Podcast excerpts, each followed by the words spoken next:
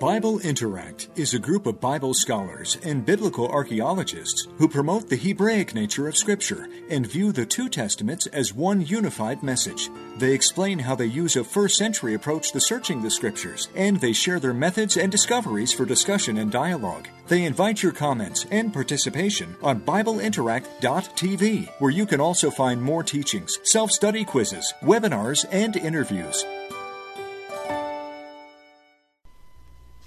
Shalom. This is Dr. Ann Davis here with Bible Interact.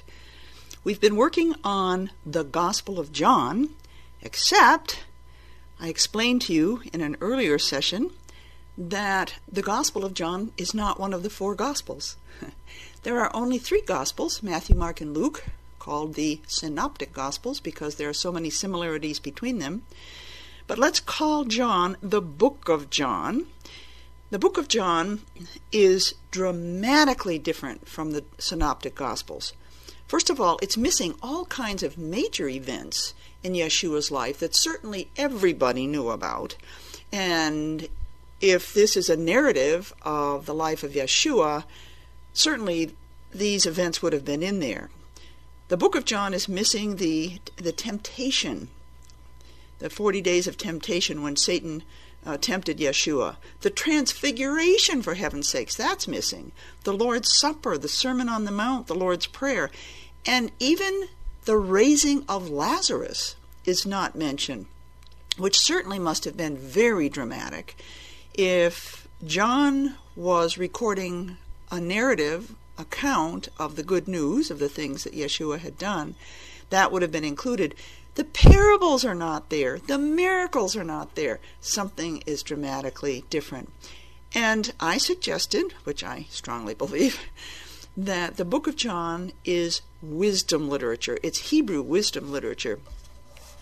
Hebrew wisdom literature uh, seeks answers to very, very deep questions. Who is God? What is the nature of God? What is God doing in this world? Now, the Johannine community, disciples of John, were asking, you know, who is this Yeshua? How, how, can he be the Messiah? How could he be raised from the dead? How could he have died? And what does it mean he's been raised from the dead? So they're asking very, very deep questions. We used to think that the book of John was Greek philosophy because the earliest text we had was in about the second century.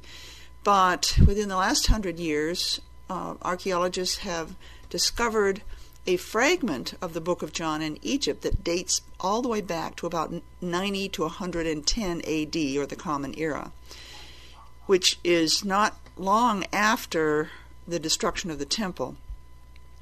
So, we we also with the the um, discovery of the Dead Sea Scrolls, which are clearly Hebraic, and we find many parallels between the Dead Sea Scrolls and the Book of John. So the Book of John is wisdom literature. Now, what we're going to do in this session is I'm going to talk about the purpose of signs. The, the book of John gives seven signs, and and we have to, and, and they're in the form of narrative. There are seven narrative signs, but we have to understand what these signs are all about.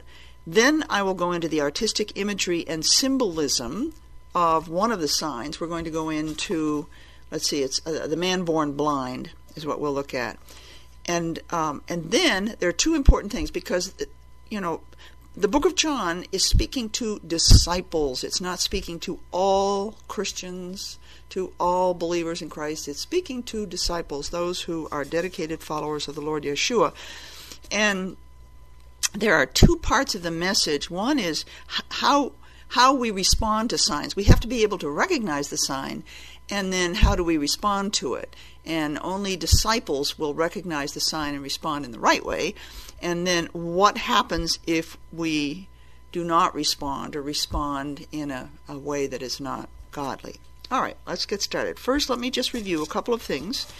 It's important that you understand the Hebraic sense of time.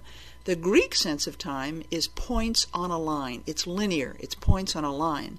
So the past is over and done with, and we can't go back to the past. I mean, we can read about it in a history book, but, but we can't go back to the past. It's done. We can't access it um, in, in any way except by, you know, reading books. The future hasn't happened yet.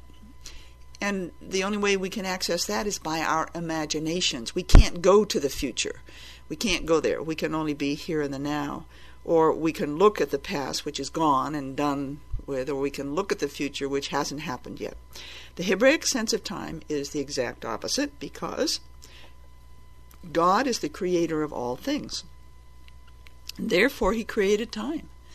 And furthermore, in the Hebraic understanding of time, God not only created time, but He's in time. He's in all aspects of time. He's, you know, He's He's not points on a line. He's He's in all places at all times. So He's in all aspects of time.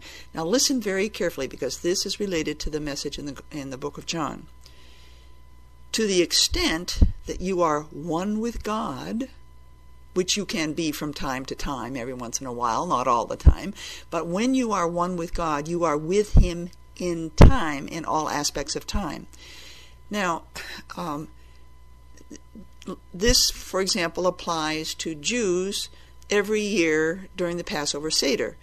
They read the account written by the sages of the Exodus from Egypt, and it it brings them into that account. That account is real for them. It's as if they were there.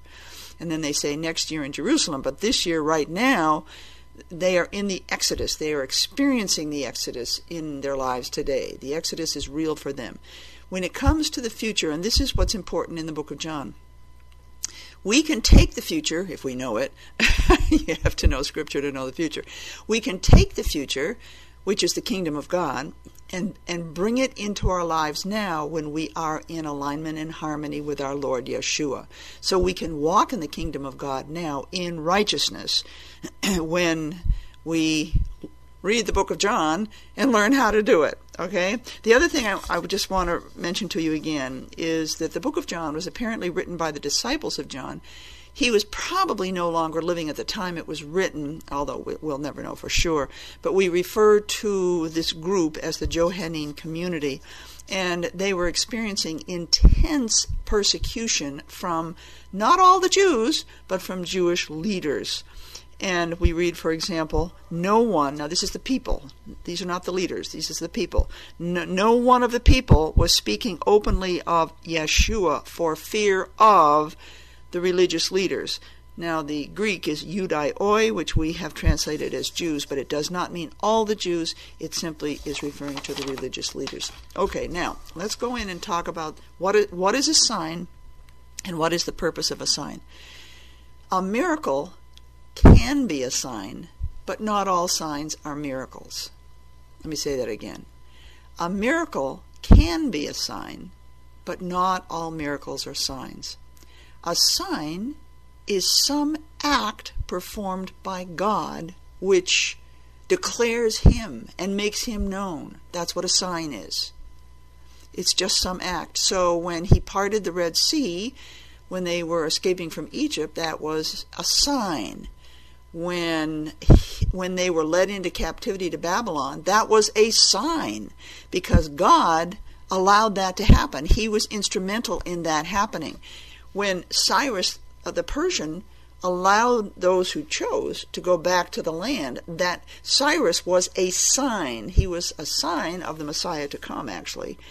So, a sign is any act that God conducts which helps us not only understand Him, but what He is doing in this world.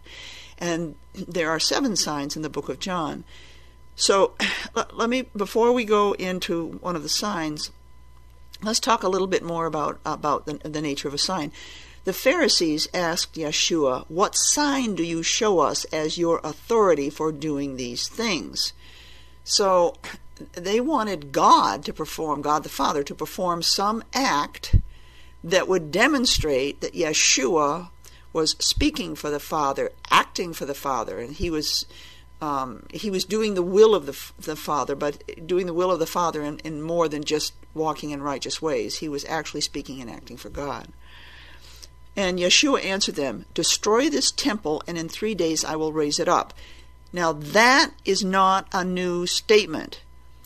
There was a prophecy in the book of Daniel that the people of the prince, meaning Satan, the people of Satan, who is to come, because this was in the time of, of Daniel, will destroy the city and the sanctuary, the temple. They will destroy the city and the temple. Now, that's the first part of the prophecy. The second part of the prophecy is still prophetic. It hasn't happened yet, it's still future. But the part about destroying the city and the temple occurred when the Romans came in in 70 of the Common Era and they destroyed the city and the temple. Um, apparently, it's going to happen again because uh, prophecy can have multiple fulfillment. Because let's go on and read the second half of Daniel's prophecy. And its end, meaning the end of the city and the sanctuary, will come with a flood. And uh, I think we read about that, I think, in, I can't remember, but in the New Testament somewhere we, we read about the destruction by a flood. And here's the prophecy here in Daniel. It hasn't happened yet. Even to the end, there will be war. And we read about that's in Matthew, I guess. And we read about the wars that are to come. So Daniel's prophecy um, the destruction of the city and the temple ha- was fulfilled when the Romans did that, will be fulfilled again, and the whole and, and the destruction by a flood is still future. So the um, the book of John, which is wisdom literature, goes on to say. Yeshua was speaking of the temple of his body. So when he was raised from the dead, his disciples remembered that he had said this, and they believed the scriptures and the word which Yeshua had spoken. Now, it's important here to note that only the disciples are going to remember. You see, the book of John really is written to those who, and a disciple is anyone who is a dedicated follower of Yeshua, has made Yeshua master in their lives. If you're listening to this this teaching, I I am absolutely confident that you are a disciple, and this book of John is for you.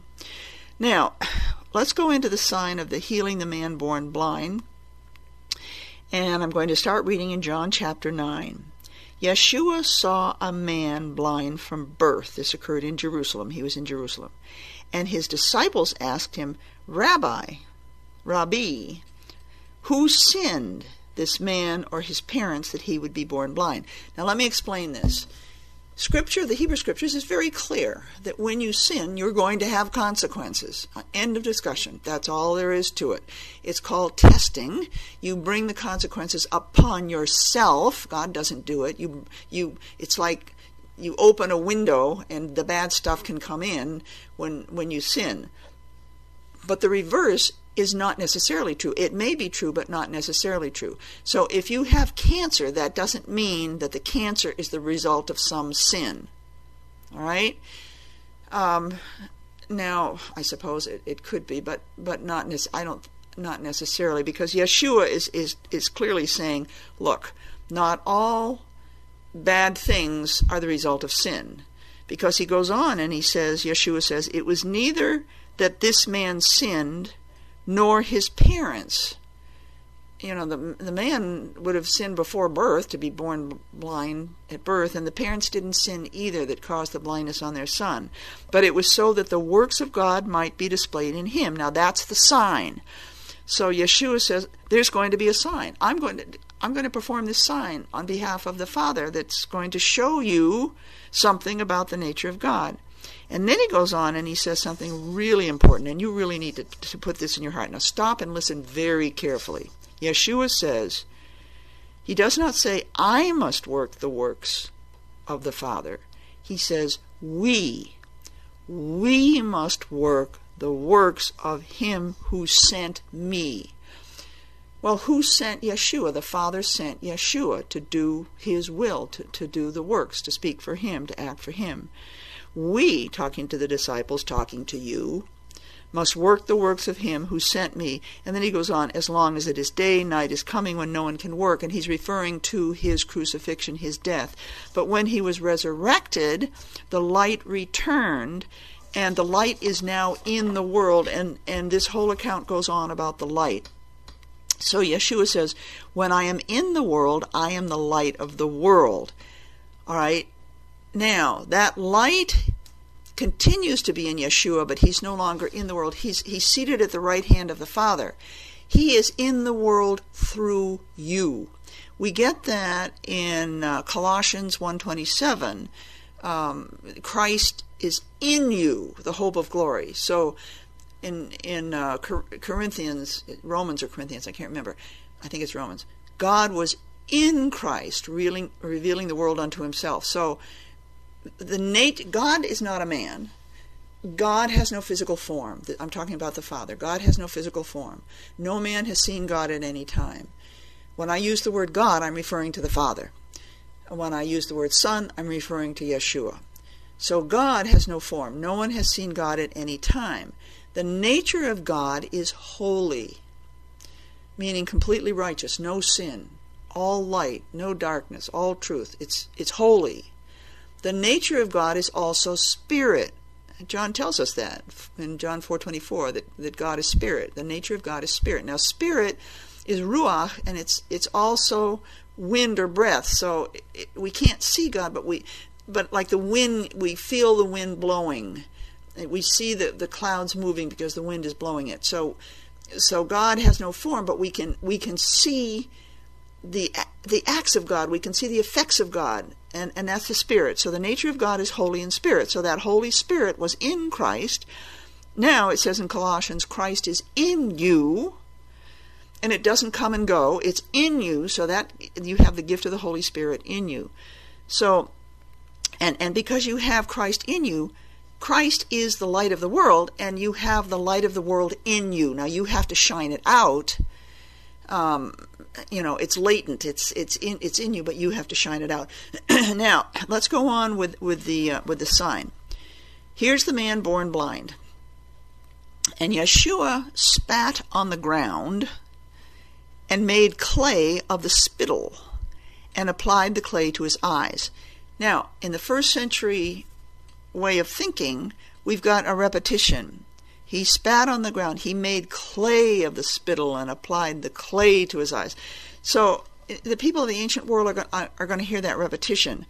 And if you go back in and, and look at that word, the, the equivalent Hebrew word, it has a negative connotation in, in most cases. For example, the Tower of Babel, the mortar was made of clay. And then we get in Psalm 69, David says, Deliver me from the clay and do not let me sink. So it was like a, um, a quagmire of, of this clay like quicksand, and you know it's going to sink and bring you down to to Hades, to the to the, the world of the dead. But what happens is Yeshua is turning the negative clay into something. And that's very characteristic of the biblical text to take something negative and make it positive. We can do the same thing in our lives. You know, turn lemons into lemonade, a friend of mine says. Um, so, that, so now uh, he tells the man, the clay's on his eyes, and he says, Go wash in the pool of Siloam, which is translated sent. All right, that is incredibly important because the Father sent the Son to do his will, to speak for him, to act for him.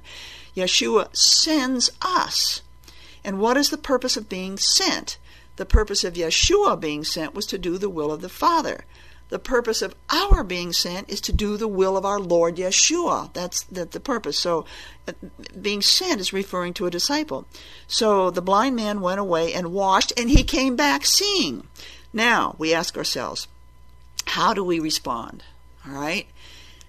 Well, let's look in the, in the account at the way different people responded. The neighbors and those who previously saw the blind man as a beggar were saying, is not this the one who used to sit and beg? So they could see the sign, but they didn't connect it as a sign. They didn't connect it as an act of God.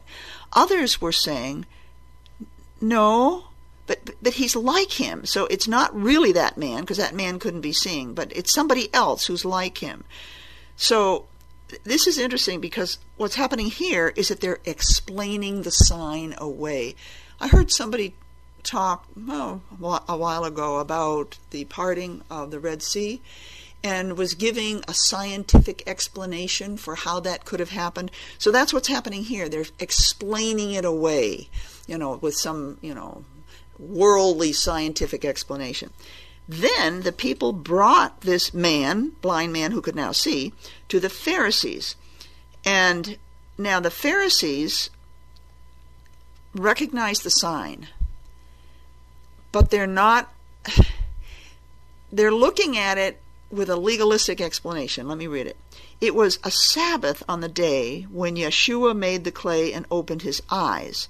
Some of the Pharisees were saying, This man is not from God because he does not keep the Sabbath. You know, I just, I, I just prickle at the whole concept of legalism because I see it happening not only in the church but also in the messianic groups as well, where they're so tied to the to the letter of the law that they don't see the higher principle. Yeshua was was was constantly teaching about the higher principle. You know, when you see the letter of the law, you judge. You judge yourself, you judge others. Uh, but, you know, the, the Scripture tells us that we should judge no man. Now, we can recognize when people are not doing something, but we don't condemn them for that. We walk in the light, and hopefully we will be a sign that they can catch. Now, others were saying, How can a man who is a sinner perform such signs? Those people saw themselves as righteous in their own eyes. They're righteous. They're not sinning. So that person must be sinning because, you know, this, thing is happening here. So, um, but my my suggestion is that God only sees the heart. Just like David, God doesn't see the outward part of us, God sees the part, which is why he can forgive sinners because sinners, if their heart is right with him, they can be forgiven. If you see yourself as righteous, you're not going to be forgiven. okay, let's go on with this story. The parents now, uh, they bring the parents to the to the Pharisees, and the parents say, "We know that this is our son and that he was born blind. So they see the sign, they know the sign. But because of the fear of the religious leaders who have the power to expel them from the synagogue, which was beyond belief, because then you had no connection with your community at all. So they said, how he now sees, we do not know, or who opened his eyes, we do not know. Ask him, he is of age, he will speak for himself. So when you see a sign, you must have the courage to to speak forth because that's what glorifies God, not just that you saw the sign, but as a disciple of the Lord Yeshua, you can make the sign known to others so that God can be glorified. All right. Now, and it goes on, his parents said this because they were afraid of the Judaioi, the religious leaders. For these religious leaders had already agreed that if anyone confessed Yeshua to be Christ, he was to be put out of the synagogue. Okay? Now, let's look and see how the man who's been healed, let's see how he responds, because this is the way we are supposed to respond. We have to see the signs, and then how do we respond? So a second time, they, the Pharisees called the man who had been blind and said to him, Give glory to God. We know that this man is a sinner. What they were saying is, um, in order to be righteous in God's eyes, you have to admit your sin and, and confess your sin, and then you'll be righteous like we are. That's what they're saying. Now listen to his answer. He then answered, Whether I am a sinner, I do not know. One thing I do know, that though I was blind, now I see. Now, this is more than physical sight. This is seeing God, seeing who Yeshua is. That's it's it's that seeing. Now, li- listen to what the Pharisees say because they, they just declare this. You are his disciple. That's what they say. You're his disciple, which is true. The way he answered that question, he is is the disciple of Yeshua. And uh, but and the Pharisees went on. They said, "We know that God has spoken to Moses, but as for this man, we do not know where he is from." Remember, they wanted uh, a sign from God that he had the power and authority to, to act on behalf of God. And then the Pharisees uh, declared their judgment against the man who had been born blind. Put him out of the synagogue. Whoa! Now the man born blind goes back to Yeshua and and Yeshua says to him, "Do you believe in the Son of Man?" And the man born blind says, "Who is he, Lord, that I may believe in him?" And that's the right answer. Tell me more. I can see that you that that you healed me, that you, are from God. I can see that. I can see that. But tell me more. I want to know more about you. And it, it's an incredible story. It's an incredible sign. And uh, we're going to do some more in the Gospel of John Shalom.